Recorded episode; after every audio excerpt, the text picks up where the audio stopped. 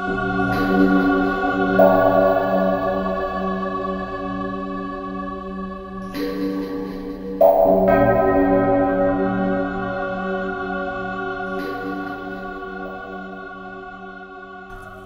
ธรรมธรรมะอิงชีวประวัติของท่านพระสารีบุตรเถระพระธรรมเสนาบดีแห่งพระพุทธศาสนาเสนอตอนที่34เรื่องปริศนากลางน้ำ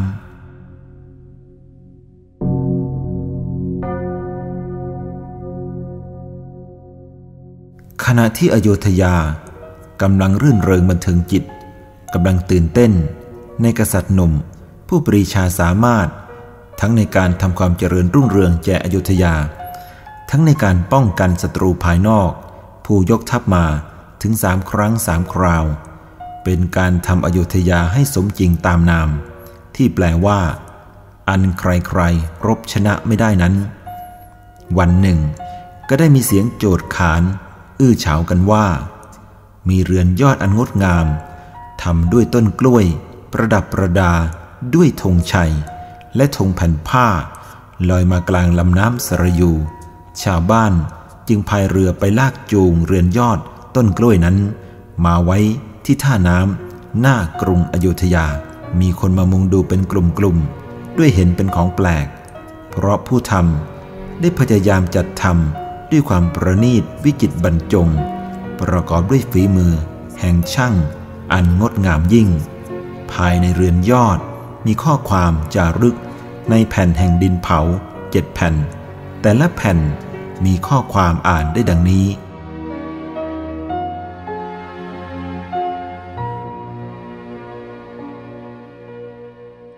เจ้ามณีเกิดขึ้นแล้วในโลกเป็นเจ้าสารพัดนึกใครได้ไว้แล้วจะนึกสิ่งใดก็สมปรารถนาทุกอย่างแต่แก้วมณีนี้คนที่ไม่ได้อยากนึกเอาสิ่งนั้นสิ่งนี้คนที่ได้แล้วกลับไม่อยากนึกใครปรารถนาแก้วมณีนี้ก็จงคิดให้ออกแล้วมาเอาไปโดยไม่ต้องเรียกร้องจากใครที่ไหนโชควาสนานั้นมีอยู่เต็มบ้านเต็มเมืองเดินเฉียดคนไปมาบางครั้งก็กระทบกระทั่งแต่คนกลับมองไม่เห็นและหาไม่พบเกิดเพลิงไหม้ชนิดเดินได้มองไปทางไหนก็พบเพลิงไหม้เดินไปมาแต่ไม่มีใครคิดดับของดีคงจะอยู่ถ้าคนในไม่ทำลายและคนนอกช่วยดูคนในไม่ดีจะช่วยล้างคนนอกไม่คุมจะช่วยผลาญยักษ์ตนหนึ่งเหินไปไม่คืนหลังล้างผลาญชีวิตมนุษย์และสัตว์สุดที่จะประมาณได้ใครกินยักษ์ตนนี้ได้จะมีลาภอันประเสริฐพระจันทร์เต็มดวงในราตรีชุนหปักคือข้างขึ้นบัดนี้มีผู้ค้นพบพระจันทร์เต็มดวงในกาลปักคือข้างแรมแล้วจงมาช่วยกันดูให้ชื่นใจในวงกลมอันว่างเปล่าไม่มีอะไรเลยเหตุไฉนคนจึงมองเห็นเป็นบ้านเป็นเมืองแล้วหัวเราะและร้องไห้ใครเล่าจะช่วยเตือนให้คนเหล่านั้นหยุดฝันเสียทีปริศนาธรรมในแผ่นแห่งดินเผามีข้อความประหลาดนี้เมื่อมีผู้สนใจจดจำเล่าลือกันต่อไปก็ยิ่งมีคนแตกตื่นพากันมาดูเรือนยอดต้นกล้วยที่ท่าน้ำหน้ากรุงมากขึ้นต่างก็วิจารณ์และคิดตีความหมายกันไปต่างๆรวมทั้งบางคนแม้จะมีผู้อ่านให้ฟังแล้วหลายเที่ยวแต่ไม่รู้เรื่องเลยไม่เข้าใจอะไรเลยทั้งไม่สามารถจะจำไปเล่าให้คนอื่นฟังได้ด้วยว่าแผ่นแห่งดินเผานั้นว่าด้วยเรื่องอะไรราชบุรุษทราบข่าวมาสอบสวนแล้วจึงนำเฉพาะแผ่นแห่งดินเผาเข้าไปถวายพระเจ้าสุรเสนะเพื่อทอดพระเนตรแต่ก็ไม่ได้รับสั่งประการไรสั่งให้ราชบุรุษนำไปถวายธนิยะพระราชบิดาแล้วพระเจ้าสุรเสนะก็เสด็จไปเฝ้า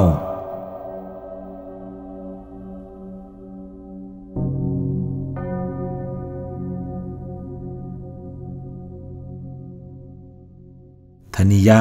พระราชบิดาพิจารณาแผ่นแห่งดินเผาแล้วจึงตรัสว่าดูก่อนสุรเสนะนี่แหละที่เป็นธรรมเสนาที่พ่อเคยพูดกับเจ้าระหว่างเดินทางบัดนี้เป็นกาละอันสมควรที่เรา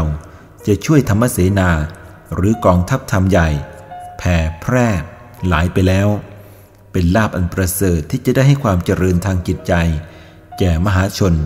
คู่กันไปกับความเจริญทางบ้านเมืองที่อยู่อาศัยบัดนี้มีเพียรประโยชน์ที่บ้านเมืองกำลังสงบสุขปรารถนาจะให้มหาชนหันมาสนใจในคติเตือนใจ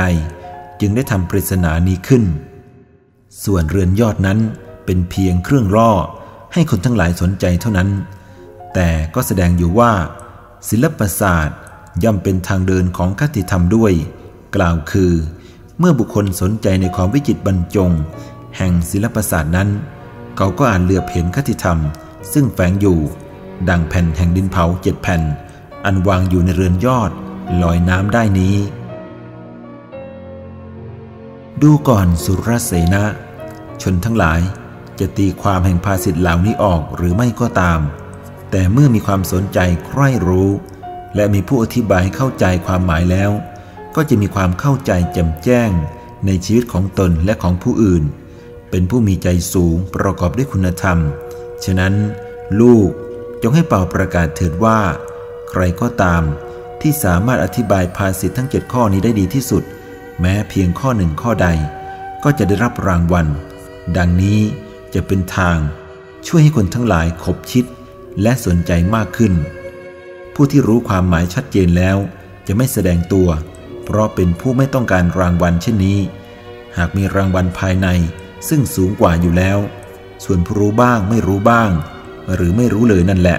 เมื่อฝักใฝ่ค้นคิดจะได้ฟังคำอธิบายในที่สุดจะเป็นผู้ได้รับประโยชน์อันเกี่ยวกับจิตใจของตนได้เป็นอย่างดีข้าแต่พระบิดาลูกเองก็เห็นประโยชน์และคติเตือนจากภาษิตเหล่านี้แต่ก็รู้สึกมีบางข้อที่ยังไม่เข้าใจแจ่มชัดถ้าจะโปรดอธิบายให้ลูกฟังโดยชัดเจนก่อนก็จะเป็นพระคุณหาที่สุดมิได้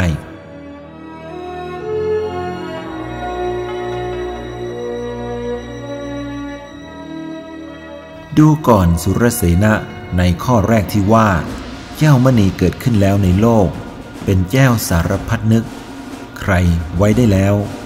จะนึกสิ่งใดก็จะสมปรารถนาทุกอย่างแต่แก้วมณีนี้คนที่ไม่ได้มักอยากนึกเอาสิ่งนั้นสิ่งนี้คนที่ได้แล้วกลับไม่อยากนึกใครปรารถนาแก้วมณีนี้ก็จงคิดให้ออกแล้วมาเอาไปโดยไม่ต้องเรียกร้องจากใครที่ไหนดังนี้นั้นแสดงว่าปัญญาสูงสุดได้เกิดขึ้นแล้วเป็นปัญญาที่ทำให้คนเห็นเต็มความปรารถนาโดยไม่ต้องตกเป็นทาสของความอยากได้อยากใคร่ดีทั้งหลายเมื่อมีปัญญาสูงสุดนั้นแล้วความทะยานอยากต่างๆซึ่งเคยมีมาแต่การก่อนจะพลันสงบระงับผู้ใดเข้าใจความข้อนี้ก็จงพยายามปลูกปัญญาชนิดนั้นให้เกิดขึ้นด้วยตนเองก็จะชื่อว่าได้แก้วมณีนั้นไปโดยไม่ต้องเรียกร้องเอาจากใครดูก่อนสุรเสนะสมเด็จพระบรมศาสดาตรัสว่าปัญญาเป็นดวงแก้วของนรชนปัญญาเป็นแสงสว่างในโลกดังนี้เป็นต้นทั้งนี้เพราะพระองค์ได้ทรงค้นพบว่าปัญญาแม้จะในทางโลกหรือในทางธรรมก็ช่วยให้เกิดความสว่างได้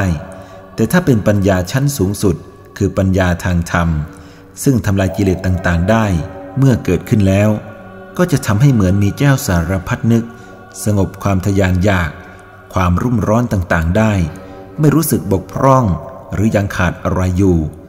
คนที่มีความรู้สึกเสมือนหนึ่งหิวกระหายและอยากได้อย่างดีอย่างรุนแรงอยู่เนืองนิดนั้นก็เพราะยังไม่เกิดดวงตาคือปัญญาอย่างสูงนั้น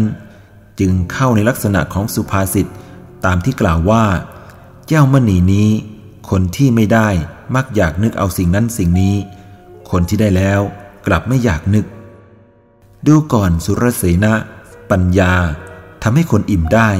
ทำให้คนประสบความสำเร็จในสิ่งที่ปรารถนาได้เพราะฉะนั้นการส่งเสริมให้เกิดปัญญาจึงเป็นการดี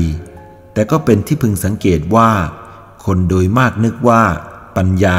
เป็นของเกิดขึ้นเองประจำตัวบุคคลส่วนทางพระพุทธศาสนาถือว่าปัญญาชนิดที่เกิดขึ้นเองนั้นเป็นปัญญาธรรมดาส่วนปัญญาชั้นสูงจะต้องอาศัยการคิดการศึกษาและการอบรมจึงเกิดขึ้นได้คำสุดท้ายแห่งภาษิต ที่ว่าใครปรารถนาแก้วมณีนั้นก็จงคิดให้ออกแล้วมาเอาไปจึงหมายถึงการเตือนให้รู้เรื่องของปัญญานั้นแล้วรู้จักทำให้มันเกิดขึ้น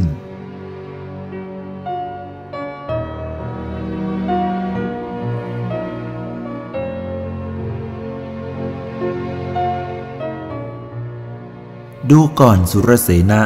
ในข้อที่สองที่ว่าโชควาสนานั้นมีอยู่เต็มบ้านเต็มเมืองเดินเฉียดคนไปมาบางครั้งก็ถึงกระทบกระทั่งแต่คนกลับมองไม่เห็นและหาไม่พบดังนี้เป็นความหมายตื้นๆซึ่งเจ้าก็ย่อมเข้าใจได้ดีเพราะพ่อได้เคยกล่าวอยู่เสมอว่าโชควาสนานั้นใช่อื่นไกลคือผลแห่งการที่บุคคลทำคุณงามความดีไว้ประการหนึ่งอีกประการหนึ่งคือผลแห่งความภาคเพียรพยายามความอดทนความไม่ย่อท้อความรู้จักเตรียมตัวไว้ล่วงหน้าไม่ประมาทนั่นเองเมื่อโชควาสนาอยู่ที่การกระทำของบุคคลจึงชื่อว่าเดินเฉียดคนและบางครั้งก็กระทบกระทั่งคนอยู่เนืองนิดแต่คนไม่เห็นหรือไม่สนใจจึงพากันแสวงหาจากเหตุภายนอกมีการทำพิธีกรรมการเส้นสวงบูชาเป็นต้นคนที่ยากจนแต่ขยันหมั่นเพียรรู้จักเก็บออมด้วยความไม่ประมาทก็อาจเป็นเศรษฐีได้ดังเศรษฐีบางคนที่ตั้งตัวได้ด้วยเงินเพียงกากนิกหนึ่งเดียวและในทำนองเดียวกันผู้ที่ตั้งตัวได้เป็นมหาเศรษฐีอยู่แล้วกลับถึงความพินาศเพราะตั้งอยู่ในความประมาทไม่รู้จักควบคุมการใช้จ่ายในที่สุดต้องกลายเป็นขอทานไปในที่สุดนี้เป็นข้อเตือนใจในคติโลกที่ย่อมเป็นประโยชน์แก่มหาชนแม้ในคดีธรรมก็อาจชี้ได้ว่าผู้ที่มีโอกาสได้บรรลุคุณธรรมชั้นสูงเช่นสมเด็จพระบรมศาสดาที่มีผู้ยกย่องนับถือเคารพบูชาเห็นเป็นอัจฉริยบุคคลในโลกก็มิใช่สำเร็จมาแต่เหตุบังเอิญแม้แต่น้อยหากอาศัยความภาคเพียรพยายามในการประพฤติปฏิบัติในการค้นคว้าความจริงแห่งชีวิตโชควาสนาจึงวิ่งเข้ามาหาท่านเหล่านี้โดยที่ท่านไม่ต้องวิ่งไปหาเองไม่ต้องไปเร่งจากผู้ทำนายไม่ต้องไปอ้อนวอนบวงสรวงสิ่งศักดิ์สิทธิ์ความข้อนี้ย่อมเห็นเป็นคติเตือนใจประการหนึ่ง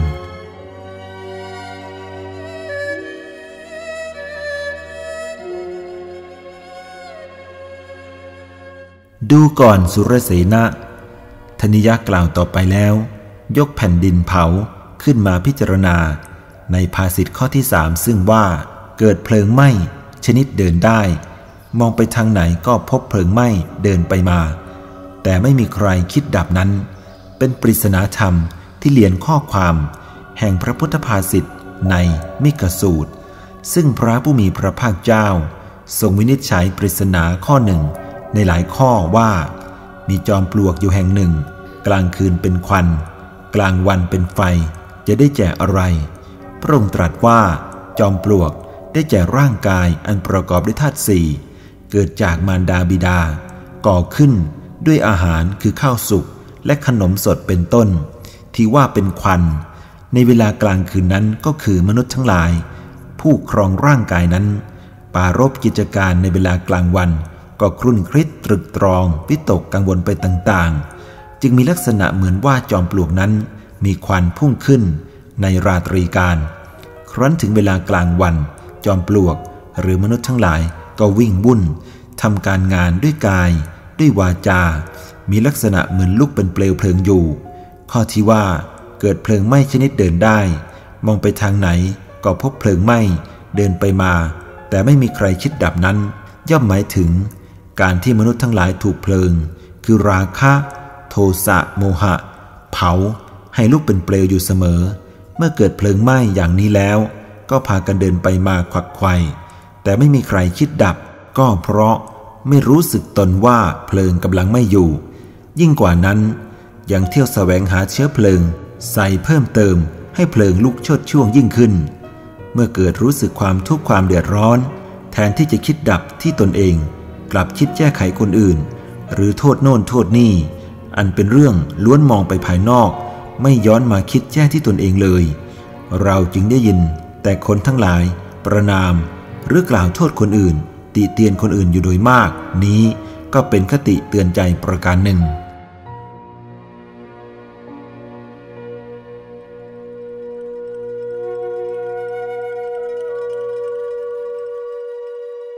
ดูก่อนสุรเสนะในปริศนาธรรมข้อที่ 4ซึ่งว่าของดีจะคงอยู่ถ้าคนในไม่ทำลายและคนนอกคอยช่วยดูคนในไม่ดีจะช่วยล้างคนนอกไม่คุมจะช่วยผลาญนั้นแสดงถึงความห่วงใยของผู้คิดปริศนาธรรมข้อนี้อันมีต่อพระพุทธศาสนาเป็นการเตือนให้คำนึงกันทั้งสองฝ่ายคนในนั้นได้แก่ภิกษุภิกษุณีผู้มีหน้าที่โดยตรงในการสืบอายุพระศาสนาคนนอกนั้นได้แก่อุบาสกอุบาสิกาภิกษุภิกษุณีที่ชื่อว่าเป็นคนในนั้นอาจทำลายพระพุทธศาสนาได้มากกว่าคนภายนอกเพราะถ้าท่านเหล่านั้นตั้งอยู่ในพระธรรมวินัยโดยชอบแม้ศัตรูจริงๆก็จะกลายเป็นมิตรเพราะพระธรรมวินัยนั้นไม่เป็นปฏิบัติต่อใครมีแต่จะสร้างความผาสุกสงบและสอนให้คนมีความสุขความเจริญก็แต่ว่าภิกษุภิกษุณีผู้รักษาพระธรรมวินัยสืบอายุพระพุทธศาสนานั้นเมื่อใดเป็นผู้เห็นแก่อามิตรคือลาภสักการะและเครื่องล่อต่างๆประพฤติตนให้ย่อหย่อนลงหรือบางครั้งกับยอมให้อามิตรเป็นผู้จูงไปย่อมทำในสิ่งที่ไม่ชอบไม่ควรหรือนำเองในการทำสิ่งที่ไม่ชอบไม่ควรนั้นเพราะเห็นแก่อามิตรประหนึ่งว่าพระพุทธศาสนานั้นถ้าไม่มีการเรียกร้องสิ่งของเครื่องบริจาคบำรุงจากคนทั้งหลายแล้วก็จะตั้งอยู่ไม่ได้จึงพากันหาวิธีต่างๆสุดแต่จะล่อใจจูงใจให้คนบริจาคทรัพย์บำรุงแท้จริงเป็นความเข้าใจผิดของบริจาคบำรุงนั้นจะหลั่งไหลมาเองถ้าภิกษุภิกษุณีปฏิบัติตนให้ถูกให้ควรเมื่อคนเลื่อมใสก็จะคิดบำรุงรักษาไม่จำเป็นต้องไปเรียกไปร้องเพราะเมื่อมีการเรียกร้องวิงวอนเสียงต่างๆที่เปล่งออกมาก็จะไม่ค่อยมีธรรมะมีแต่เสียงแสดงว่าผู้พูดตกอยู่ใต้อำนาจของความโลภเห็นแก่อามิตรจนลืมหน้าที่อันแท้จริงคือการสอนคนมีใจสูงเหนืออามิตรสมเด็จพระบรมศาสดาก็ทรงเตือนว่าภิกษุทั้งหลายท่านทั้งหลายจงเป็นผู้รับมรดกธรรมะของเราเถิดอย่าเป็นผู้รับมรดกอามิตรเลยอันแสดงว่าถ้าจะสืบต่อพระศาสนาแล้วก็จงรับช่วงธรรมะไปสืบต่อเถิดอย่าไปมัวค้นว่ามีสมบัติอะไรที่เป็นวัตถุอันจะนำมาจ่ายแจกกันไปเลยอันหนึ่งคำว่าคนนอกช่วยคอยดูซึ่งพ่อได้กล่าวไว้แล้วว่าหมายถึงอุบาสกอุบาสิกานั้นก็คือคฤหัสถ์ผู้บำรุงศาสนาด้วยวัตถุจะต้องช่วยกันดูช่วยกันแลคอยช่วยกันส่งเสริมภิกษุภิกษุณีผู้ประพฤติดีปฏิบัติชอบและศึกษาให้รู้จักว่าผู้ประพฤติดีเป็นอย่างไรผู้ประพฤติซามเป็นอย่างไรถ้าคนภายนอกรังเกียจผู้ประพฤติซามคนภายในก็ไม่กล้าประพฤติจะเป็นการช่วยกันคุ้มให้ดีอยู่ในตัวคำว่าคนในไม่ดีจะช่วยล้างคนนอกไม่คุมจะช่วยผลาญนั้นก็แสดงอยู่แล้วว่าทั้งคนภายในและคนภายนอกคือภิกษุภิกษุณีอุบาสกอุบาสิกาที่รวมกันเป็นพุทธบริษัทต่างก็มีส่วนช่วยทำความเจริญหรือช่วยทำลายล้างผลาญพระพุทธศาสนาได้ด้วยกันพ่อพอใจคำอุปมาเรื่องถาดข้าวป่าญาติซึ่งบุคคลใส่ข้าวไว้เต็มดีแล้วข้าวป่าญาตินี้ถ้าใช้นิ้วจุ่มลงไปตรงๆแล้วยกขึ้นมาจะไม่มีข้าวติดหรือก็มีน้อยเหลือเกินต่อเมื่องอนิ้วหน่อยหนึ่งแล้วยกขึ้นข้าวป่าญาติก็จะติดนิ้วขึ้นมาได้อันแสดงว่าผู้ใดก็ตามถ้าเห็นแก่ได้ไม่เห็นแก่ธรรมะไม่ปฏิบัติเพื่อขัดเกลาแต่ปฏิบัติตนเพื่ออามิตรแล้วความประพฤติก็จะอดคดงอมิได้ สมเด็จพระบรมศาสดาทรงสอนไม่ให้ติดในชื่อเสียงลาภสักการะตราบใดภิกษุภิกษุณีอุบาสกอุบาสิกาเข้าใจในเรื่องนี้ตราบนั้นความสุขความเจริญก็ยังหวังได้ความยั่งยืนแห่งพระพุทธศาสนาก็เป็นอันหวังได้เพราะฉะนั้นจึงควรช่วยกันส่งเสริมคติธรรมนี้และแท้จริงก็เป็นการส่งเสริมความผาสุกแห่งจิตใจของเราเอง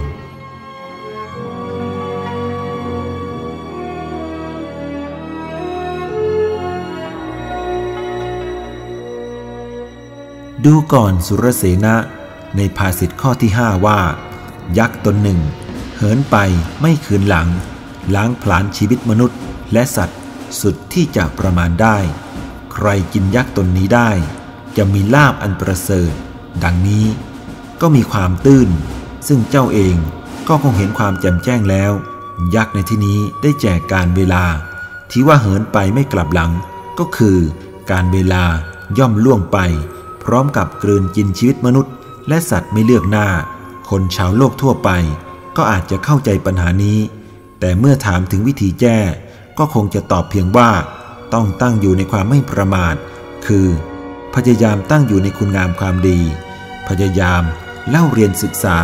ให้มีโอกาสอันดีก่อนที่จะสายเกินไปการตอบอย่างนี้เป็นความคิดชั้นสามัญคือยอมให้ยักษ์นั้นกินโดยไม่มีทางหลีกเลี่ยงอย่างดีที่สุดก็เพียงเตรียมตัวไว้ให้พร้อมเพื่อจะถูกกินเท่านั้นส่วนคำสอนของพระพุทธศาสนามิใช่เพียงจะเตือนให้ตั้งอยู่ในความไม่ประมาทแต่ให้คิดสู้ยักษ์คือการเวลานั้นด้วยการประพฤติปฏิบัติเพื่อจะกินยักษ์หรือการเวลานั้นบ้างนี่ก็คือพยายามทำตนให้อยู่เหนือการเวลาไม่ต้องตกอยู่ภายใต้ความเวียนว่ายตายเกิดจึงชื่อว่าเมื่อกินยักษ์ได้ก็จะได้ลาภอันประเสริฐผู้ใดก็ตามอยู่ใต้อานัตของผู้อื่นยังอยู่ภายใต้เงื่อนไขของสิ่งอื่นผู้นั้นย่อมไม่มีอิสระ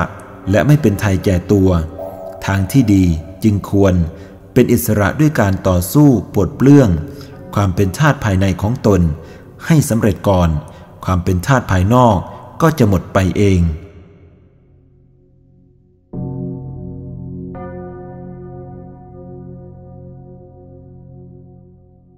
ดูก่อนสุรเสนะในธรรมภาษิตข้อที่6ซึ่งกล่าวว่าพระจันทร์เต็มดวงในราตรีชุนหปักษ์คือข้างขึ้นบัดนี้มีผู้คนค้นพบพระจันทร์เต็มดวงในกาลปักษ์คือข้างแรมแล้วจงมาช่วยกันดูให้ชื่นใจนั้นเป็นการเตือนให้รู้ว่าอย่ามองหาแต่แสงสว่างที่มีอยู่ในธรรมชาติเท่านั้นในธรรมชาติย่อมมีกลางคืนกลางวันข้างขึ้นข้างแรมเดี๋ยวมืดเดี๋ยวสว่างวนเวียนเปลี่ยนไปตามวาระส่วนแสงสว่างภายในคือปัญญานั้นย่อมส่องสว่างตลอดวันตลอดคืนตลอดชุนหปักษ์และกาลปักษ์สมเด็จพระบรมศาสดาได้สั่งสอนธรรมให้เกิดแสงสว่างคือปัญญาซึ่งเทียบได้กับค้นพบดวงจันทร์ในกาลปักษ์แล้วจงมาช่วยกันดูให้ชื่นใจก็คือจะต้องทำให้เกิดดวงตาภายในด้วยจึงจะเห็นดวงจันทร์ในกาลปักษ์ไม่เช่นนั้นก็จะไม่เห็นอะไรเลยอันหนึ่งเจ้าคงได้ฟังบทเพลงของชาววัดชีแล้วเมื่อไปดูชาววัดชีลงเล่นเรือในทะเลสาบคงจะจำได้ว่ามีบทเพลงบทหนึ่งซึ่งผู้ผูกขึ้นเป็นผู้มีความเข้าใจในท้องฟ้ากล่าวไว้คือข้อความที่ว่าดวงจันทร์นั้นมีข้างขึ้นข้างแรมจริงหรือว่ามนุษย์เห็นไปอย่างนั้นเองผู้อ่านท้องฟ้าออกกล่าวว่าดวงจันทร์นั้นเต็มดวงอยู่เสมอเป็นแต่บางครั้งข้างที่สว่างไปอยู่ทางอื่นมนุษย์ก็มองเห็นเป็นมืดนั่นจะเป็นความผิดของดวงจันทร์หรือว่าดวงตาคำกล่าวนี้ย่อมได้ประโยชน์ทั้งสองทางคือในทางความจริงของดวงจันทร์และในทางถอดความเป็นคติสอนใจให้คิดทำให้เกิดดวงตาภายในซึ่งจะเข้าใจสิ่งทั้งปวงแจ่มแจ้งเหมือนหนึ่งไม่มีราตรีการ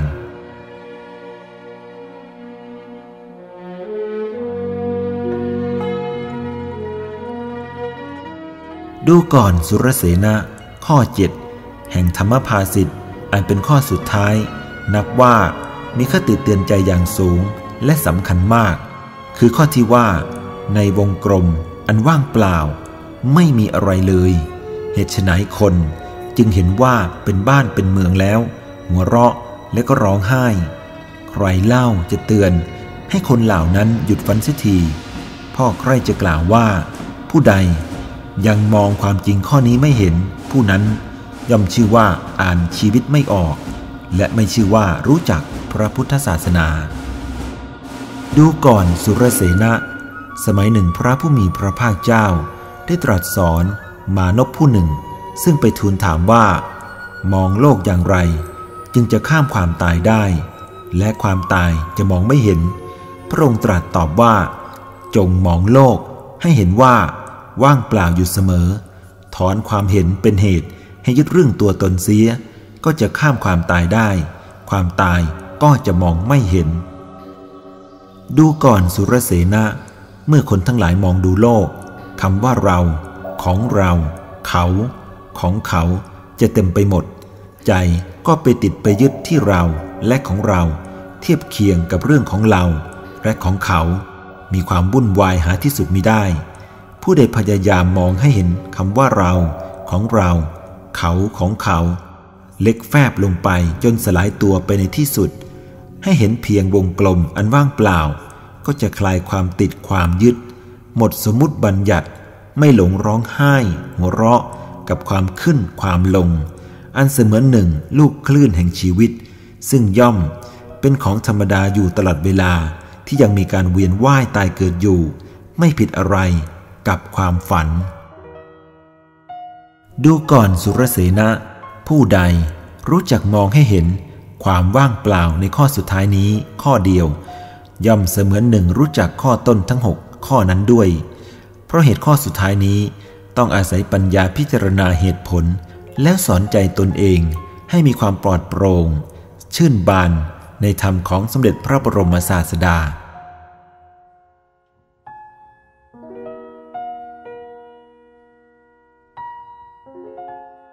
พระเจ้าสุรเสนะก้มลงกราบพระราชบิดาซาบซึ้งในพระวาจาอธิบายข้อธรรมนั้นทรงรู้สึกแช่มชื่นในพระธรรมเหมือนหนึ่งได้อยู่ในบริเวณพระคันธกุฎีที่ประทับของสมเด็จพระบรมศาสดาอีกพลางความคิดคำหนึ่งก็ย้อนไปถึงวันที่พระองค์เข้ากราบถวายบังคมลา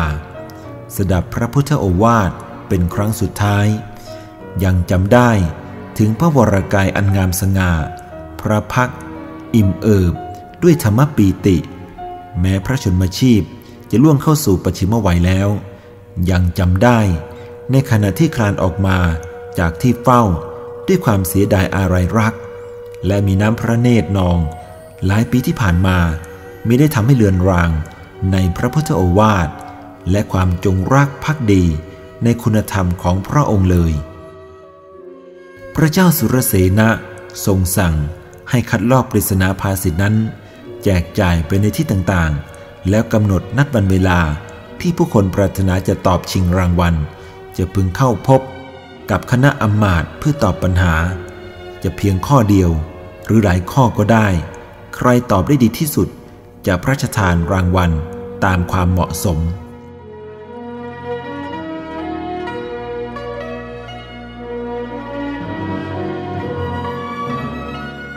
คนทั้งหลายก็สนใจจดจำข้อปัญหานั้นแล้วก็พากันคิดพิจารณาที่บางคนเห็นแก่รางวัลคิดเองไม่ได้ก็ไปรบเร้าคนอื่นที่ตนสำคัญว่าคิดได้ให้ช่วยบอกและขยายความบางคนที่ชื่อว่ามีความรู้แต่ยังคิดไม่ออกและก็ไม่อยากแสดงตนว่าไม่รู้ก็ทำเป็นนิ่งประหนึ่งว่ารู้แล้วไม่อยากพูดตามท่าน้ำตามร้านตลาดมีเสียงโจทย์ขานกันเรื่องปริศนากลางน้ำนี้อยู่ทั่วไปครั้นถึงวันกำหนดนัดผู้ใคร่จะได้รางวัลก็ไปคอยเพื่อตอบตามที่ตนพิจารณาเห็นและคิดได้พระเจ้าสุรเสนะทรงมอบให้อำมาตย์ผู้ใหญ่4 คนไปเรียนรู้ข้อความอธิบายจากพระราชบิดาแล้วนั่งร่วมกันฟังคำตอบของคนทั้งหลายการเวลาล่วงไปถึง3 วันจึงฟังคำตอบหมดสิ้นเป็นที่น่ายินดีว่าผู้คิดตอบได้ครบทุกข้อมหาอำมาตย์ได้ช่วยชี้แจงให้ชัดเจนยิ่งขึ้นแล้ว ก็ให้รับรางวัลไปผู้ได้รางวัลเหล่านั้นจึงมีหน้าที่อธิบายความข้อนั้นครั้งแล้วครั้งเล่าในที่ประชุมแห่งมหาชนผู้ใคร่รู้ตามความหมายเป็นการช่วยให้อโยธยามหานครเจริญด้วยความสนใจใคร่ธรรมะเป็นการช่วยให้ธรรมเสนาได้แผ่ไปอีกวาระหนึ่ง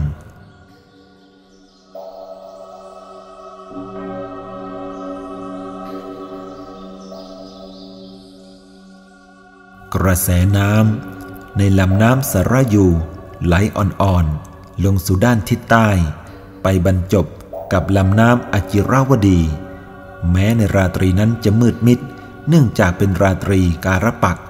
เห็นแต่ดาราทั้งหลายระยิบระยับไปทั่วแต่ก็มีบางคนนั่งมองดูดาราในการละปักษ์แล้วคิดถึงปริศนาธรรมที่ว่าดวงจันทร์ในการละปักษ์ก็ส่องแสงได้แต่มีผู้พบแล้วด้วยครั้นแล้วก็คิดไปถึงคำเฉลยที่ชี้ไปถึงปัญหาของมนุษย์และความจริงของดวงจันทร์เสียงจิ้งหรีดเรไรริมน้ำและลมเย็นอันพัดมาช่วยกล่อมใจของคนที่นั่งคิดอยู่เงียบๆนั้นให้มีความสงบและชื่นบาน